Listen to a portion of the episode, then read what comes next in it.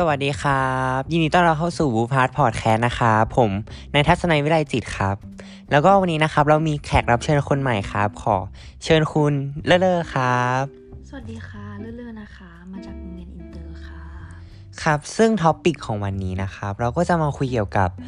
เนื้อหาการเรียนการสอนนะครับของโรงเรียนอินเตอร์ แล้วก็โรงเรียนไทยนะครับ เพราะว่าผมรู้สึกว่าเนื้อหาทั้งสองโรงสองฝั่งเนี่ยเป็นเนื้อหาที่แตกต่างกันเนาะใช่ค่ะ งั้นเดี๋ยวขอให้คุณเลอเลอร์เล่าก่อนครับว่า เนื้อหาการเรียนการสอนของภาคอินเตอร์นี่เป็นยังไงบ้างครับ เหมือนจากที่ตัวเลอร์ได้เรียนอยู่อะค่ะ ก็จะเป็นเหมือนเป็นวิชาให้เลือกแบบว่าเฉพาะทางเลยค่ะอ๋อแล้วก็เหมือนเจาะลึกมากกว่าโรงเรียนไทย ถ้าได้ยินมาจากเพื่อนที่เรียนโรงเรียนไทยก็จะเหมือนเป็นเน้นพวก เน้นเป็นสายเป็นด้านทางวิชามากกว่าอ๋อค่ะอันนี้คือคือขอ ขอเพิ่มเติมก็คือ เจาะลึกทางด้านวิชานี้คือเราเลือกเองใช่ไหมครับ หรือว่ายังไง ใช่ค่ะ ถ้าขึ้นเกรด 11 เกรด 12ม5ม6อะค่ะ มันจะให้เลือกเหมือน ให้นักเรียนเลือกได้ว่านักเรียนคนไหนอยากเรียน วิชาอะไรบ้าง อย่างสมมุติว่ามันจะมีวิชาดีไซน์เขาก็จะให้เราตัดไม้เหมือนเจาะกลุ่มลูกค้าคล้ายๆ การเรียนแบบว่า creative อะไรอย่างเงี้ยค่ะ ถ้าอืมใครสนใจทางด้าน art ก็จะไปทาง art music drama อืมประมาณนี้ค่ะซึ่งส่วนตัวผมนะครับอยู่โรงเรียนไทยเนาะก็ค่ะเป็นเราไม่ได้คือเราไม่มีสิทธิ์เลือกคือเราอะมีสิทธิ์เลือกตอนมสามขึ้นมสี่เราจะมีสิทธิ์เลือกว่าเราอะอยากเรียนสายวิทย์หรือสายศิลป์แต่ว่าก็ในห้องเนี่ยนะก็จะมีเป็นตารางเรียนมาให้เราเลยค่ะแล้วก็เนื้อหาก็ เข้มข้นครับ แต่ว่าจะเน้นเป็นด้านวิชาการมากกว่าการค่ะปฏิบัติเนาะค่ะแต่ว่าฝั่งอินเตอร์นี้เขาเน้นยังไงบ้างครับ ส่วนมากจะเน้นเป็น จะไม่ค่อยเน้นทางทฤษฎีจะลงน้ำหนักไปทางปฏิบัติมากกว่าค่ะ เหมือนเหมือนที่ตอนที่ได้เรียน เหมือนตัวเลือกเองเคยลงเรียนวิชาดีไซน์ไปเป็นอืมก็ได้เรียนเหมือนการเจาะหากลุ่มลูกค้า ก็อืมเขาก็จะให้ลงมือทำจริง ๆ เลย ให้เราโพสต์ขายของแล้วก็ลองดูว่ากลุ่มลูกค้าแบบไหนเราต้องทำยังไงทำกราฟิกยังไง ให้ลูกค้ากลุ่มไหนสนใจ ภาพสวยมีผลกับการรายรับยังไงบ้าง ลูกค้าสนใจยังไงบ้างอะไรอย่างเงี้ยค่ะอ๋อก็คือ graphic design นี้น่าน่าจะน่าจะไม่มีเรียนในของการเรียนการสอนแบบโรงเรียนไทยเนาะแต่ว่าอาจจะมีเป็นพวก โรงเรียนเฉพาะทางอะโรงเรียนพวกเทคนิคเทคโนอะไรประมาณนั้นเขาจะเป็นของใช่ค่ะ จะเป็น field นั้นเนาะแล้วก็ อันนี้อยากรู้ว่า ผมว่าทุกคนน่าจะอยากรู้กันว่า โรงเรียนอินเตอร์เนี่ย คือเด็กเขาเก่งภาษาอังกฤษใช่ไหมใช่ค่ะเด็กเขาเก่งภาษาอังกฤษอันนี้คือเราอยากรู้นะว่า เด็กโรงเรียนอินเตอร์เนี่ยเวลาสอนภาษาอังกฤษอะคือเขาสอนภาษาอังกฤษยังไงหรอ เพราะว่าถ้าฝั่งเด็กไทยอย่างเงี้ยก็คือจะจะอาจเป็นพวก grammar เนาะแล้วก็อาจจะเป็นแบบว่า conversation ใน ชีวิตประจำวันอะไรอย่างเงี้ยอยากรู้ว่าเด็กอินเตอร์นี่เขาสอนภาษาอังกฤษยังไงครับ ถ้าเป็นอินเตอร์ถ้าเป็น phase สูงสูงๆแบบว่า พวกที่เรียนอังกฤษคล่องมาตั้งแต่เด็กเขาก็จะให้ลงลึกอืมไปเป็นไปเป็นกรอนอืมโพเอมของอังกฤษเลยเขาจะไม่ค่อยเน้นการเรียนการสอนแบบ conversation แล้วก็ grammar เท่าไหร่ แต่ว่า grammar คือเหมือนอินเตอร์จะสามารถเจอได้ในการเขียนเอเซต่าง ๆ อะไรอย่างเงี้ยค่ะอ่าๆเขาก็เลยจะไม่ได้สอน คือส่วนใหญ่จะเป็นพวกแบบโพเอมอะไรอย่างงี้เนาะใช่ค่ะอ๋อแล้วคือเหมือนเราเคยคุยกันหลังไมค์เนาะว่า มันจะมีโรงเรียนอินเตอร์เนี่ยมีการเป็นแบ่งเป็นห้องว่า สมมุติว่าวิชานี้จะได้แบบว่าอยู่ใครอยู่ห้องนี้ห้องนี้ห้องนี้นี่คือเขาแบ่งยังไงครับเขาแบ่งเหมือน พอเราสอบเขาจะแบ่งตามคะแนนสอบของเด็กแต่ละคนอย่างอ่าถ้าสมมติว่าใครที่เก่งมากในเฟสระดับปานกลางเขาก็จะย้ายขึ้นไปอยู่เฟส ย้ายขึ้นไปอยู่เฟสสูงอ่าซึ่งให้เหมือน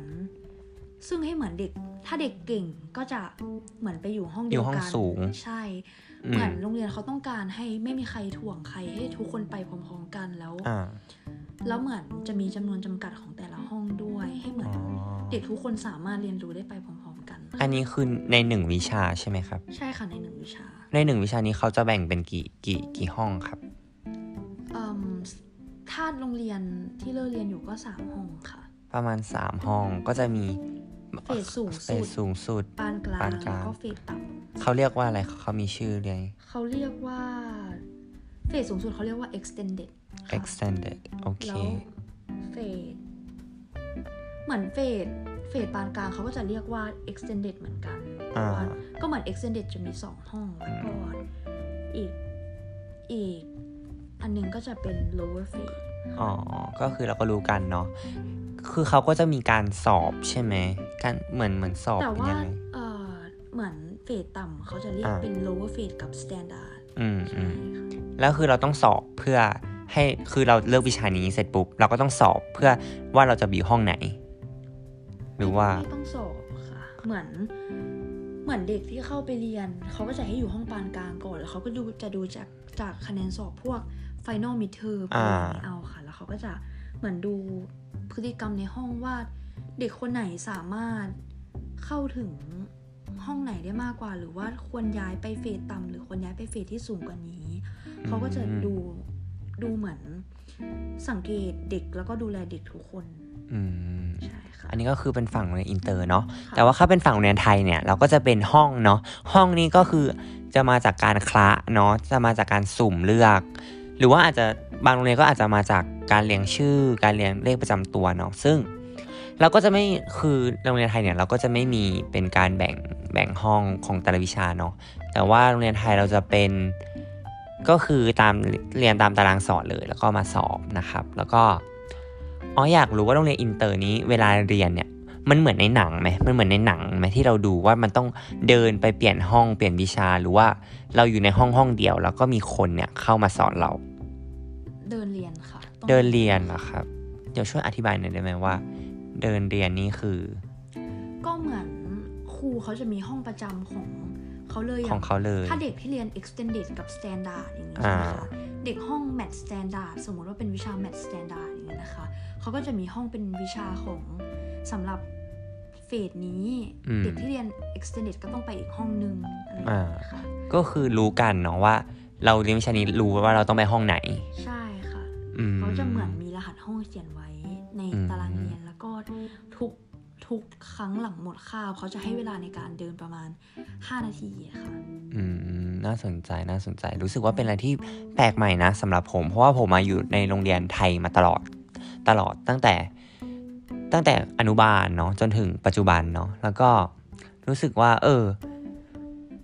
น่าสนใจ เพราะว่าเราอะเคยดูแต่ในแบบพวกซีรีส์ค่ะพวกซีรีส์อะแบบของฝรั่งอะไรเงี้ยว่าเออเขาต้องไปเดินเรียนก็อยากรู้บรรยากาศเป็นไงอ๋อแต่ว่าโรงเรียนอินเตอร์ในไทยเนี่ยก็มีการเดินเรียนด้วยเนาะค่ะแล้วก็อยากรู้การสอบครับ การสอบว่ามันจะเหมือนเป็นโรงเรียนไทยไหมที่มันจะมี midterm final อะไรอย่างนี้ หรือว่าจะมีการ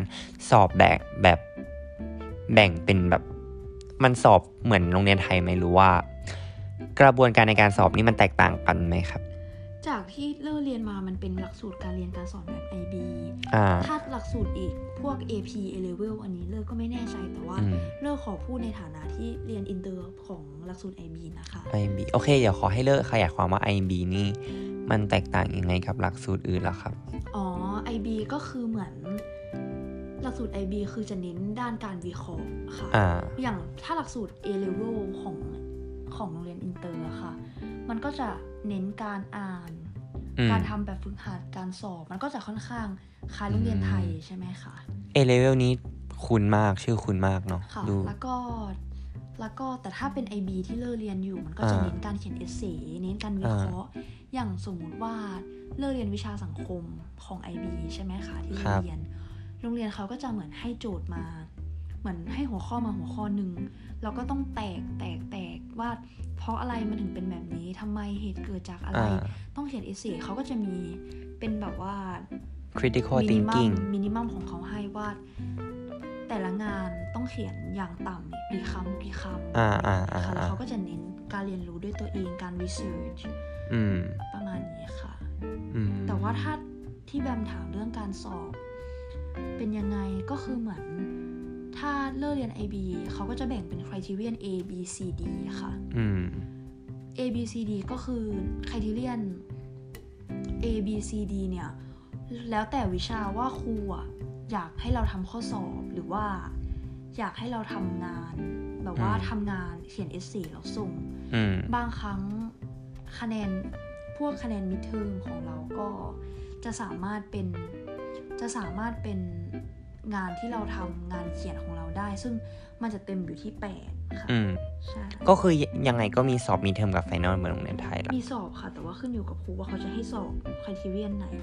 อืมอืมอืมก็คือเรารู้สึกว่าการสอบนี้น่าจะเหมือนกันเนาะแต่ว่าก็จะเป็นการเก็บคะแนนอีกรูปแบบหนึ่งใช่ไหมใช่ค่ะอืมอันนี้ก็จะเป็นจุดที่เรารู้สึกว่าคล้ายเนาะกับของระบบการศึกษาไทยของเรา แล้วก็ อยากรู้ว่าความคาดหวังครับของการเรียนอินเตอร์ว่ารู้สึกว่า ความคาดหวังอยากอยากรู้ว่าเด็กอินเตอร์เนี่ยมีความคาดหวังกับมหาลัยยังไงบ้าง เพราะว่าเรารู้สึกว่าเด็กไทยเนี่ยส่วนมากเนาะก็จะอยากเข้าในมหาลัยไทย แล้วก็ก็จะเป็นสายการเรียนของไทยเป็นคือเป็นมหาลัยที่เป็นหลักสูตรไทย แต่ถ้าเป็นอินเตอร์นี่คือสามารถไปหลักสูตรยังไงบ้างเดี๋ยวช่วยอธิบายให้หน่อยได้ไหมครับ จากที่ผ่านมาของที่เลิฟเรียนแล้วเห็นเพื่อนพูดกันเรื่องมหาลัยคืออืมเด็กส่วนมากประมาณ 80%ของชั้นเลยอะค่ะอืมที่ไม่มองมหาลัยไทยเลยเหมือนมองแต่ต่างประเทศอ่าเหมือนเหมือนชีวิตเขา expect อะไรที่สูงมากอืมๆในอนาคตของเขาอะไรอย่างเงี้ยค่ะอืมประมาณ 20%ก็ถ้าดูมหาลัยไทยก็จะเป็นพวกจุฬากับธรรมศาสตร์ค่ะอ่าแต่ส่วนมากก็จะเป็นจุฬาเลยอืมค่ะ ก็รู้สึกว่าก็น่าจะคล้าย ๆกับโรงเรียนไทยเนาะที่ส่วนใหญ่ก็อยากได้มหาลัยชั้นนำเนาะใช่ค่ะอยากรู้ว่าสังคมของโรงเรียนอินเตอร์การแข่งขัน อะไรแบบนี้มันมันรู้สึกกดดันไหมครับ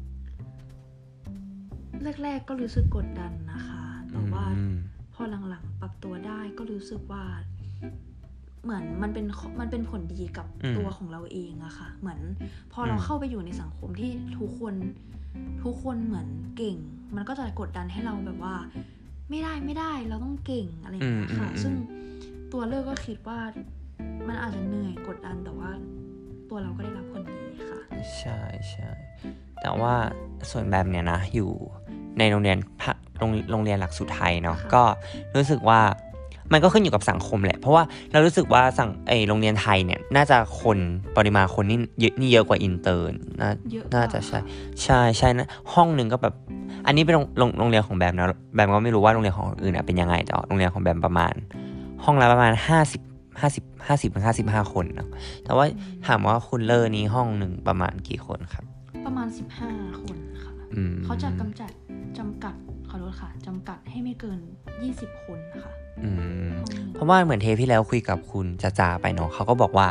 เออเนี่ยผลดีเนาะของการที่เด็กอินเตอร์เนี่ยมีห้องแบบนักเรียนมีไม่มากเนี่ย เพราะว่าจะทำให้ครูเข้าถึงเข้าแบบคุณครูเนี่ยเข้าทั่วถึงนักเรียนใช่ไหมใช่ค่ะเหมือนอืมเขาต้องการให้ครูเข้าถึงนักเรียนทุกคนเหมือน เหมือน ถ้าสมมติว่านักเรียนทำอะไรในห้องคือ ครูเขาก็จะสามารถเหมือน เข้าถึงได้แบบว่า เหมือนควบคุมนักเรียนทุกคนให้อยู่ในห้อง เหมือนคอนเซนเทรตอืมกับครูในวิชานั้นได้อะค่ะอืมเราก็รู้สึกว่ามันก็เป็นข้อดีข้อเสียแตกต่างกันเนาะเพราะว่าค่ะสังคมอินเตอร์เนี่ยก็คือยังไงก็ครูก็มาจัดการอยู่ละครูก็มาควบคุมกันเนาะค่ะแต่ว่าโรงเรียนไทยก็บางคนอาจจะคิดว่าเป็นข้อดีหรือข้อเสียเนาะซึ่งเราก็ได้สังคมที่แตกต่างกันอยู่ดีเนาะค่ะอืม ก็วันนี้ก็น่าจะประมาณเท่านี้ครับ คุณเลอเลอโอเคค่ะ ขอบคุณค่ะ ขอบคุณนะคะขอบคุณที่รับชมครับ ถ้ามีข้อผิดพลาดประการใดนะครับ ก็ขออภัยด้วยนะครับ แล้วก็วันนี้นะครับก็ขอขอบคุณคุณเลอร์นะครับที่มาช่วยมาพูดคุยกันเนาะสสละเวลาว่างมาพูดคุยกันขอบคุณครับขอบคุณค่ะ